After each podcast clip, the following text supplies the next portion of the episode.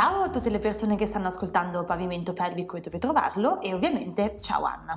Ciao, ciao a tutti.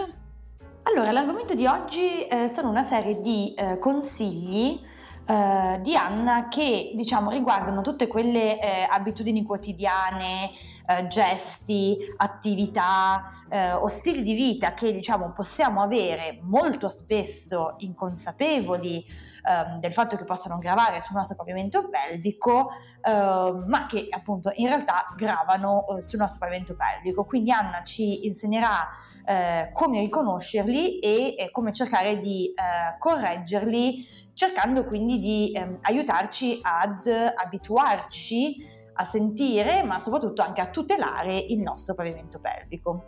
Beh, intanto dobbiamo calcolare che il pavimento pelvico, come tutto il nostro corpo, in realtà è strutturato per funzionare bene. Molto spesso siamo noi a danneggiarlo, a creare delle, eh, delle situazioni in cui è più facile poi che venga danneggiato andando a utilizzare male il nostro corpo. Noi purtroppo eh, abbiamo eh, una vita molto, molto frenetica dove stiamo poco ad ascoltarci e questo ci porta ad avere magari degli stili di vita un po' errati con magari delle posture sbagliate o delle modalità sbagliate dell'utilizzare il nostro corpo, tra cui l'utilizzare il nostro pavimento pelvico. Ad esempio possiamo partire già da quando siamo bambini, sì, ecco, partiamo diciamo dalle origini, da quando siamo piccoli. Allora, ricordo in realtà che nelle precedenti puntate abbiamo già parlato di eh, posizioni sbagliate sul vasino per fare la cacca o la pipì, eh, che eh, appunto impariamo eh, fin da piccoli quando eh, ci viene fatto il training per eh, andare sul vasino. Anna, spiegaci un po' meglio quindi quali sono le conseguenze di questo, considerato che eh, cioè ovviamente andare in bagno è un gesto che ripetiamo molte volte al giorno e per tutta la vita. Assolutamente sì, bisogna evitare in tutti i modi di spingere, proprio perché eh, la defecazione e la, il vinge, cioè fare pipì e fare la cacca, sono due movimenti che si fanno semplicemente aprendo. Noi abbiamo degli sfitteri che sono fatti apposta per stare chiusi quando devono contenere e sono fatti in modo tale che basta rilassarli, aprirli per fare scendere grazie alla gravità. Quindi lo spingere invece ci fa tenere chiusi gli sfinteri e andare contro e dare una forza contro il pavimento pelvico, quindi creando un danneggiamento a questo. Dobbiamo imparare a rilassare il pavimento pelvico e ad aprire, non spingere. Lo abbiamo accennato già, ma penso sia bene sottolineare che per tutti, anche da adulti, è sbagliato spingere quando dobbiamo andare in bagno e che quindi anche da adulti eh, dovremmo usare un panchetto Assolutamente sì, anche gli adulti dovrebbero utilizzare ogni volta un pacchetto, un rialzino, qualcosa da mettere sotto i piedi in modo tale che le loro ginocchia possano essere più alte rispetto alle creste iliache. Chiaramente quanto più alto dipende da quanto è alto il water e da quanto sono lunghe le nostre gambe, per cui può essere molto molto variabile, può essere dai 5 ai 25 centimetri la cosa fondamentale è avere proprio come punto di riferimento il fatto che il ginocchio deve rimanere più in alto rispetto alla cresta iliaca. E questo ci serve perché soltanto in questa maniera andiamo a sbloccare un muscolo del pavimento pelvico, che è un muscolo che fa, è fatto apposta per fare da laccio all'intestino, ossia nell'ultima parte dell'intestino, prima che si arrivi allo sfintere, questo muscolo va a prendere il nostro intestino e lo va a tirare in modo tale che così ci sia un blocco ulteriore alla fuoriuscita della cacca. Ci serve perché così quando camminiamo non abbiamo nessun tipo di perdita. L'unico momento in cui questo muscolo molla e quindi lascia andare l'intestino e lo rende dritto, proprio un tubo bello dritto in modo che si possa svuotare bene, è quando siamo in posizione accovacciata, che è la posizione fisiologica per fare la cacca. Io non penso che l'uomo primitivo avesse dei water. Normalmente si metteva accovacciato. Se osserviamo i nostri bimbi quando sono piccini con il pannolino, come si mettono, in che posizione si mettono per fare la cacca, loro riprendono la posizione accovacciata. Proprio perché è la più fisiologica, la più normale. Noi invece seduti sul water abbiamo questo muscolo che rimane teso e quindi fa da laccio. Se noi con il muscolo teso che fa da laccio, in più non siamo capaci di rilassare, quindi di lasciare andare lo sfintere che si apra bene, lì abbiamo sicuramente dei problemi di stitichezza, quindi iniziamo a spingere creando dei grossi danni sul pavimento pelvico. Anna, ma c'è un modo uh, per imparare a non spingere? Allora, il trucchetto è questo. Met- allora, siamo già con il panchetto sotto i piedi, siamo già quindi con le ginocchia tirate su. Appoggiamo le, le, i gomiti sopra alle ginocchia, la mano la portiamo come fosse un tubo, quindi la teniamo leggermente aperta a pugno, l'altra mano la posizioniamo sopra questa mano che forma, che forma una specie di pugno aperto.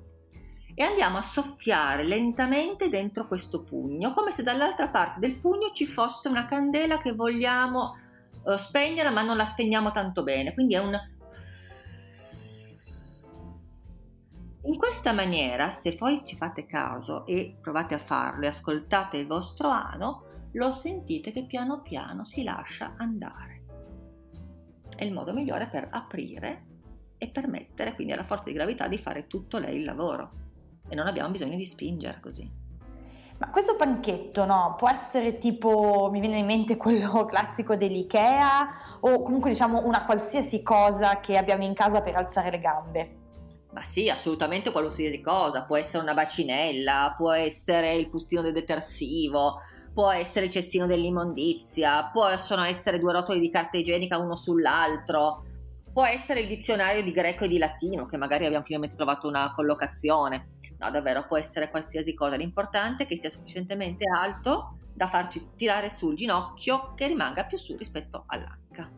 Ma, ehm, imparare a interpretare gli stimoli eh, in generale, insomma, non è, non è, facile, è una cosa che mh, mm, comunque apprendiamo da bambini. Come, come si può insegnarlo? Sì, gli si può insegnare lo stimolo come gli insegniamo tutti gli altri stimoli, a riconoscere gli altri stimoli del proprio corpo. Insegniamo al bambino a riconoscere la sete, gli insegniamo a riconoscere la fame, a riconoscere il dolore, a riconoscere il piacere, gli possiamo anche insegnare a riconoscere la pipì e la cacca ad esempio, una, una, cosa che viene fatta spesso, soprattutto nella, nella scuola dell'infanzia, negli, nei nidi, ai bambini vengono dati degli orari per fare pipì e per fare la cacca, impedendo quindi al bambino di ascoltare quello che è il loro corpo. Eh, spesso non, non gli viene permesso di poter andare in bagno quando il bambino lo richiede, perché magari in quel momento c'è un'attività questo però impedisce al bambino di farla nel momento in cui sente lo stimolo e quindi lo porta a trattenere e gli si insegna in questo modo a stringere, gli si insegna a eh, tenere contratto e questo può eh, stimolare un alterato modo di eh, gestire i propri bisogni, quindi gli si insegna che devono stare in contrattura. Molto spesso ci sono bambini che per tutte le ore di scuola non vanno mai in bagno a far pipì alcuni bambini non sono mai andati a fare la cacca in classe, in classe scusate, in, ehm, in, mentre sono a scuola. Questo può creare delle, uh, delle grosse problematiche. Sì, certamente mh, mm, non, è, mh, mm, non, è, facile però secondo me se pensiamo a come sono strutturati gli asili oggi, al fatto che ci sono poche maestre o comunque insomma la vita anche di tutti i giorni, non è facile poter permettere ai bambini di seguire ognuno il suo stimolo, no? Quindi spesso si posticipa.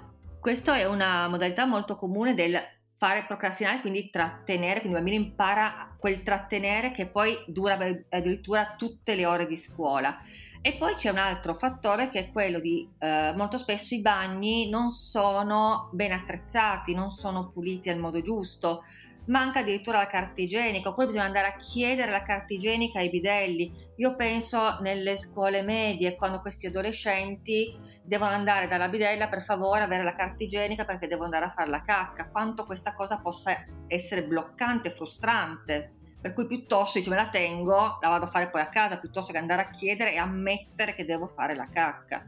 Se fosse disponibile per tutti con un bagno decente, in un bagno che sia molto familiare, che sia pulito, che loro lo riconoscano come proprio, quanto questa cosa potrebbe magari evitare il dover trattenere. Beh, penso insomma, che questo spaccato sia un po' utile, eh, beh, intanto se ci sono dei genitori che ci stanno ascoltando o futuri genitori, ma anche comunque per noi per capire eh, da dove derivano certe abitudini che anche poi da adulti eh, abbiamo. Um, guardando sempre all'infanzia, um, specie per le donne, no, mi viene in mente che uh, c'è, eh, l'abbiamo già accennato, insomma, questa mancanza di esplorazione libera da tabù, da costrizioni delle nostre parti intime. Um, questo, come abbiamo visto anche nel primissimo episodio, uh, porta diciamo a non conoscere la nostra vulva e eh, non sapere che essendo in realtà questa nostra parte del corpo l'unica più visibile connessa al nostro pavimento pelvico, eh, in realtà avere eh, con la nostra vulva una buona relazione, osservarla, conoscerla, ci può aiutare a capire come sta eh, il pavimento pelvico. Come si può migliorare questo aspetto, Anna? Allora, il pavimento pelvico purtroppo sono dei muscoli che sono nascosti. L'unico modo che abbiamo per eh, conoscerli è toccandoli e guardando la parte dei genitali esterni. Uh, l'unico confronto visivo che abbiamo con i genitali esterni, se va bene, è con uno specchietto rispetto ai nostri, soprattutto per quanto riguarda la parte femminile che è vulvomunita, perché sono nascoste, quindi è più difficile andare a vederlo. E difficilmente abbiamo visto degli altri coetanei nudi, quindi gli unici modi che abbiamo per confrontare i nostri genitali sono quelli della pornografia, che però ci presenta dei genitali alterati, che non sono mai dei genitali reali. Questo può creare una falsa convinzione di normalità. Quindi pensare di non essere normali ci porta più facilmente a contratture o a non ascolto di quella zona e quindi se non l'ascoltiamo non possiamo capire se sta bene o se sta male. Per cui diventerebbe veramente importante poter conoscersi, poter confrontare, poter vedere delle anatomie reali e non soltanto quelle finte di una pornografia. Ci sono altri momenti nella nostra quotidianità dove possiamo danneggiare il nostro pavimento pelvico? Ah, ma io ti faccio, faccio tornare mondo dai bambini però a questo punto.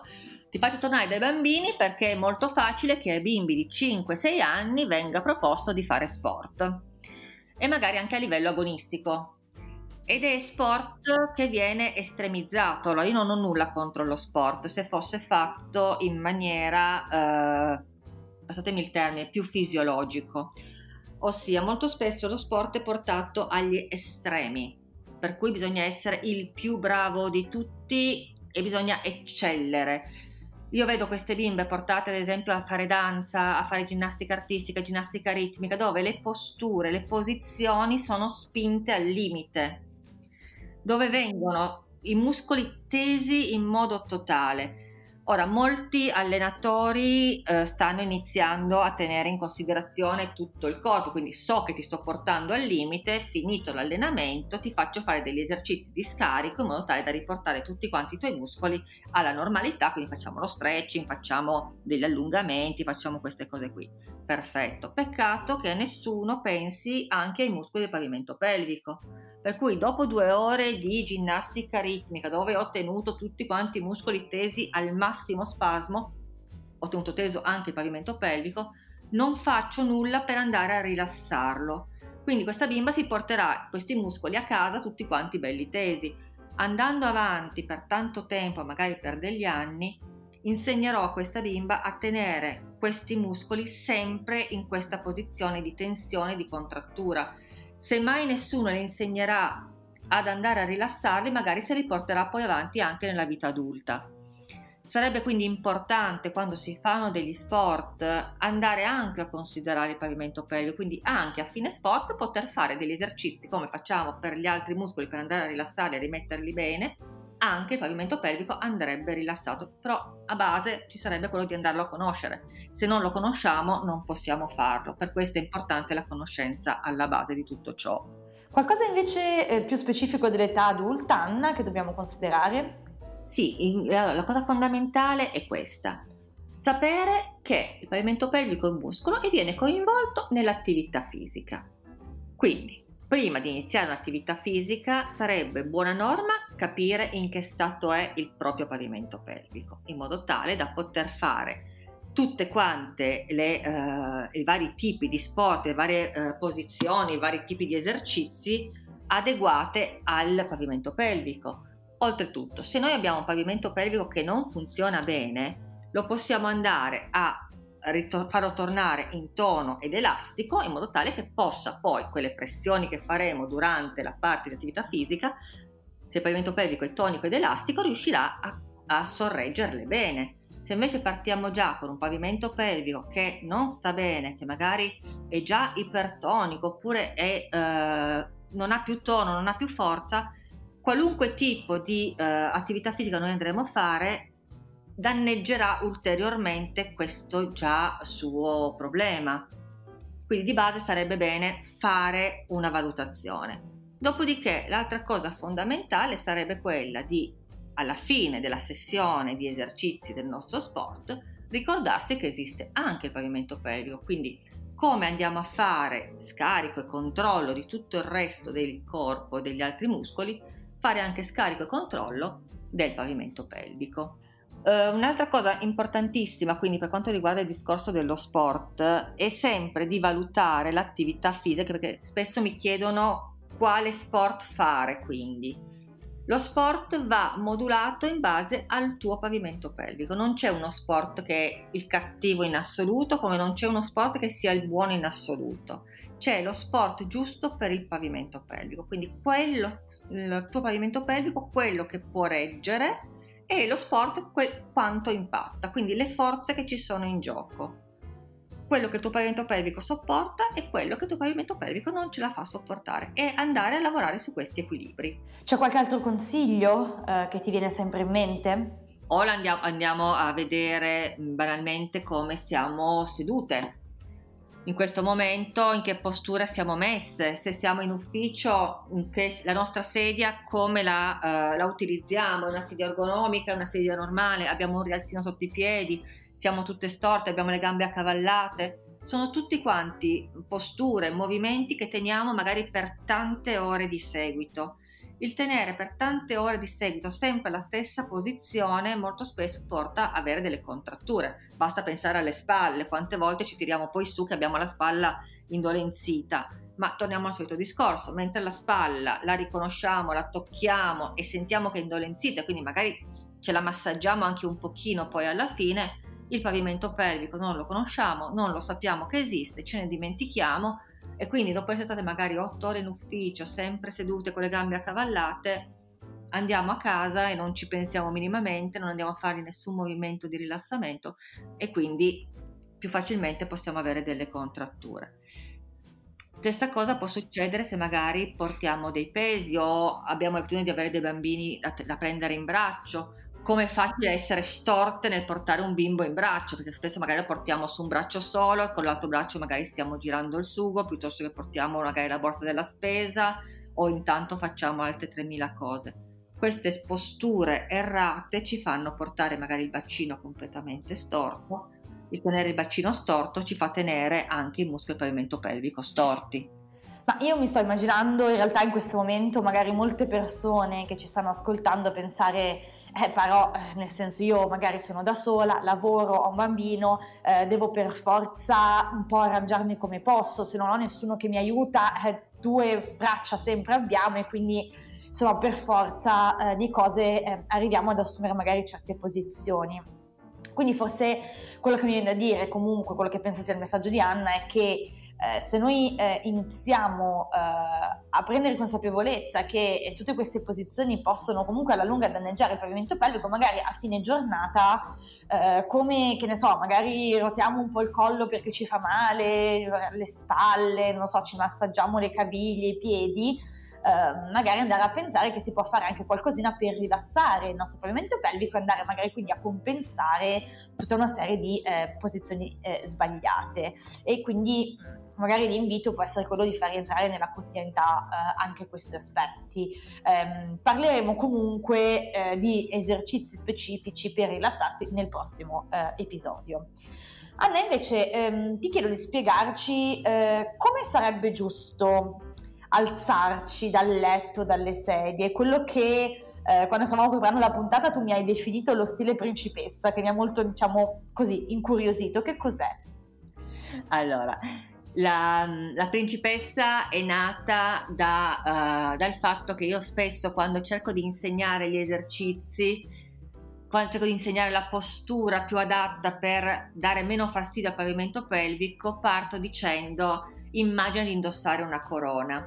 Questo portare in testa la corona significa molto spesso, se ci pensate, provate a immaginarlo un attimo, significa abbassare le spalle, significa raddrizzare il collo, significa portare un pochino il mento verso l'interno, significa aprire la gabbia toracica e respirare, significa allungare la colonna vertebrale, già soltanto pensando semplicemente di indossare una corona e di reggerla sulla testa. E provate a pensare anche a livello di autostima come il tirarsi su e reggere questa corona forse eh, ci fa sentire un pochino meglio anche con noi stesse. Il poter stare in questa posizione mi permette di andare a caricare molto meno sul pavimento pelvico, quindi a proteggerlo. Inoltre un'altra cosa che mi fa la principessa, cercando di immaginare la persona mh, mm, flessuosa, quindi una principessa di quelle morbide. Poi ognuno di voi questa figura se la può immaginare come preferisce, però l'essere flessuoso mi permette di essere dinamica, mi permette di essere elastica. E il nostro pavimento pelvico ha bisogno proprio quello, di essere elastico, non deve essere contratto e tirato, non deve essere floscio e mostro, deve essere proprio su in tono. Questo ci permette di poterci alzare da una sedia o alzarci dal letto in maniera completamente diversa dal non portare la corona. Ma quindi come dovremmo eh, stare correttamente sedute o alzarci? Seduti su una sedia, possibilmente senza incrociare le gambe, senza accavallare le gambe, perché sono due movimenti in cui andiamo a accavallare, passatemi il termine, non è esattamente a cavallare, però è un incrociare, uno strizzare i muscoli pavimento pelvico. Ricordarselo, le gambe vanno tenute libere, morbide, anche perché così quando dovremo alzarci dalla sedia, ci metteremo sulla punta della sedia, indosseremo la nostra corona stringeremo forte i glutei e ci alzeremo verso l'alto e non verso davanti, perché se ci alziamo andando in avanti la corona purtroppo cadrà per terra e noi non vogliamo farla cadere. La stessa cosa vale se dobbiamo alzarci dal letto. Quindi da sdraiate ci metteremo sul fianco, ci daremo la spinta con un braccio, ci metteremo sedute e a quel punto indossiamo di nuovo la nostra corona e da sedute sul letto ci alzeremo come ci alziamo dalla sedia. Evitiamo quindi di alzarci dal letto facendo il mega crunch con un salto in alto, perché questo va a creare una grossa pressione sul pavimento pelvico. Ecco, vedi, allora io alzo subito le mani perché per esempio io sto quasi sempre seduta con le gambe accavallate in ufficio, quando mangio, quando mi rilasso sul divano. Io penso, Anna, che sia anche un po' mm, un, un, risultato culturale. Questa è quella posizione che ci hanno detto che è delle ragazze per bene, da lady. Le ragazze eleganti stanno sedute con le gambe incrociate, no? E quindi, insomma, è un'abitudine che secondo me molte donne hanno uh, interiorizzato. Mm, c'è un modo per quindi facilitare eh, il cambiamento eh, di questa abitudine sbagliata? Ma ad esempio c'è un piccolo trucchetto che può aiutare, quello di mettere un eh, piccolo panchetto, un rialzino o le più fortunate potrebbero utilizzare proprio quei panchetti fatti apposta da sottoscrivanie, quelli fatti a cuneo, è presente? Appoggiando i piedi lì sopra, di conseguenza si ha un rialzo delle ginocchia, perché abbiamo qualcosa sotto i piedi. Spesso questo ci porta a fare le ginocchia che sfiorano il piano della scrivania. Di conseguenza diventa impossibile andare ad accavallare le gambe perché andiamo a sbattere contro il piano della scrivania. E quindi ci ricordiamo che non dobbiamo farlo.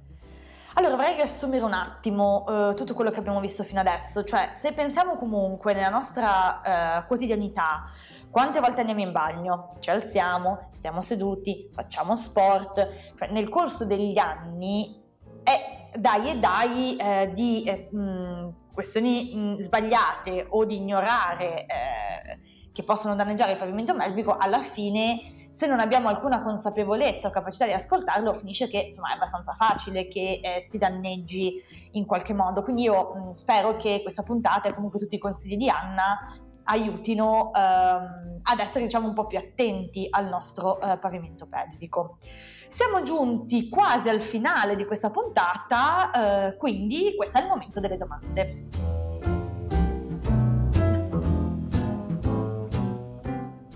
La prima domanda ci chiede se hai dei consigli eh, relativi agli stili di vita per la gravidanza. Ma allora, eh, cose proprio particolari? No, diciamo che mantenere tutte quante le accortezze che abbiamo visto finora è sicuramente un vantaggio anche durante la gravidanza, soprattutto calcolando che in gravidanza, ad esempio, la postura si altera tantissimo, quindi se riusciamo a tenere d'occhio la nostra postura, il modo in cui ci alziamo, il modo in cui ci muoviamo, è sicuramente una, un grosso vantaggio. Sempre per la gravidanza abbiamo poi tutto il discorso di cura del pavimento pelvico, di allenamento, di massaggio che possiamo fare in vista di un parto, quindi nell'elaticizzare ehm, il più possibile questa, questa parte e eh, per quanto riguarda il dopoparto cercare il prima possibile di ritrovare un contatto col proprio pavimento pelvico in modo da riprenderne l'elasticità e, la, ehm, e il suo tono il, il più presto possibile, appunto. C'è qualche consiglio specifico invece per quanto riguarda la menopausa? Per quanto riguarda la menopausa, anche qui un occhio molto attento a quello che sono gli stili di vita. Spesso durante la menopausa si tende a dimenticarci un pochino delle esigenze del nostro corpo, quindi un pochino più di attenzione, attenzione a tutti quelli che possono essere dei piccoli disturbi, tipo la secchezza vaginale, tipo l'atrofia, che vanno tenuti sotto controllo e ehm, ci si può lavorare sopra per migliorarli. Quindi non trascurarsi soprattutto in menopausa perché capita eh, molto spesso questa, questa cosa e cercare di vivere anche una buona sessualità. Il fatto di essere in menopausa non significa dover dimenticarsi di essere anche degli esseri sessuali. Questa persona ci chiede, le gambe sul rialzino devono stare ovviamente parallele? Sicuramente sì, i piedi eh, vanno appoggiati bene sul, sul rialzino, quindi eh, tutta la pianta ben appoggiata. Teniamoli eh, paralleli e eh, le gambe non particolarmente eh, divaricate, giusto il minimo da permetterci una posizione comoda. Riguardo il discorso di fare eh, la pipì spesso, allora diciamo non sempre siamo nelle condizioni di ehm, poter fare la pipì quando, quando vogliamo, no? Quindi mm, come gestirla? Beh, allora intanto bisogna capire spesso cosa significa. Se questo spesso è ogni ora, quindi faccio 10-15 pipì in una giornata, allora vuol dire che c'è un problema e lì sicuramente dobbiamo andare a indagare perché facciamo, abbiamo lo stimolo così tante volte di fare la pipì quindi se perché facciamo tanta pipì, quindi produciamo tanta urina, o se perché invece abbiamo delle alterazioni stimolo, dello stimolo di far pipì. Quindi andiamo a, uh, a, valutare bene cosa significa. Normalmente si, deve fare, si fa la pipì ogni due ore e mezza, tre ore. L'ultima domanda invece dice, mi capita spesso uh, quando trattengo molto la pipì, magari appunto la classica situazione è notte, sto dormendo, mi scappa un sacco la pipì, sono pigra, non ho voglia di alzarmi, che poi quando magari invece la mattina o proprio non ce la faccio più, devo andare a fare la pipì, sento proprio un peso eh, al basso ventre, tra l'altro la pipì che diciamo viene fuori, non dico a gocce, ma eh, dicono abbastanza insomma a puntate. È il pavimento pelvico? Eh, sì, è il pavimento pelvico che è rimasto tanto contratto perché abbiamo trattenuto per tante ore e un po' è che si è formata, questa vescica si è iper espansa, fate, pensate a un palloncino teso, teso al limite, per cui fa poi fatica a svuotarsi e a sgonfiarsi completamente. L'ideale è mettersi il più possibile tranquilli, rilassate sul water, le gambe tirate su, piano piano cercare di rilassare e di aprire ed evitare di arrivare a questi livelli qua, quindi trattenere così tanto da dover poi eh, svuotarla in questo modo la, la vescica. Non fa molto bene.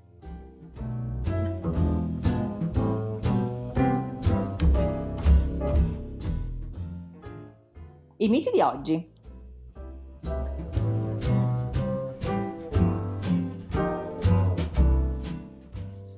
Il mito di oggi direi che è uno solo ma importantissimo possiamo fare prevenzione sempre perché non è mai normale che il pavimento pelvico si deteriori in qualunque età, quindi facciamo prevenzione.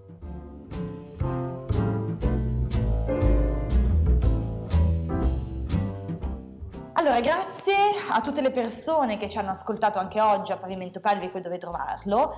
Eh, noi speriamo sarete ovviamente dei nostri anche nella prossima eh, puntata. Eh, nella prossima puntata parleremo eh, di come si fa la riabilitazione del pavimento pelvico, parleremo dei famosissimi eh, esercizi di Kegel e Anna eh, ci darà anche qualche esercizio pratico da fare.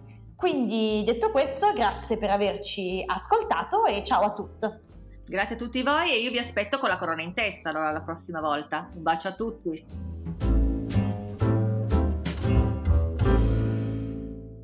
Ci tengo a fare un piccolo regalo a tutte le persone che hanno ascoltato e stanno ascoltando Pavimento Pelvico dove trovarlo. Voglio regalarvi un codice sconto di 10 euro da utilizzare su PureVirus. Il codice è pavimento pelvico e dovete inserirlo al checkout ed è valido su qualsiasi acquisto superiore ai 50 euro. Io vi ringrazio ancora per averci ascoltato e vi aspetto alla prossima puntata.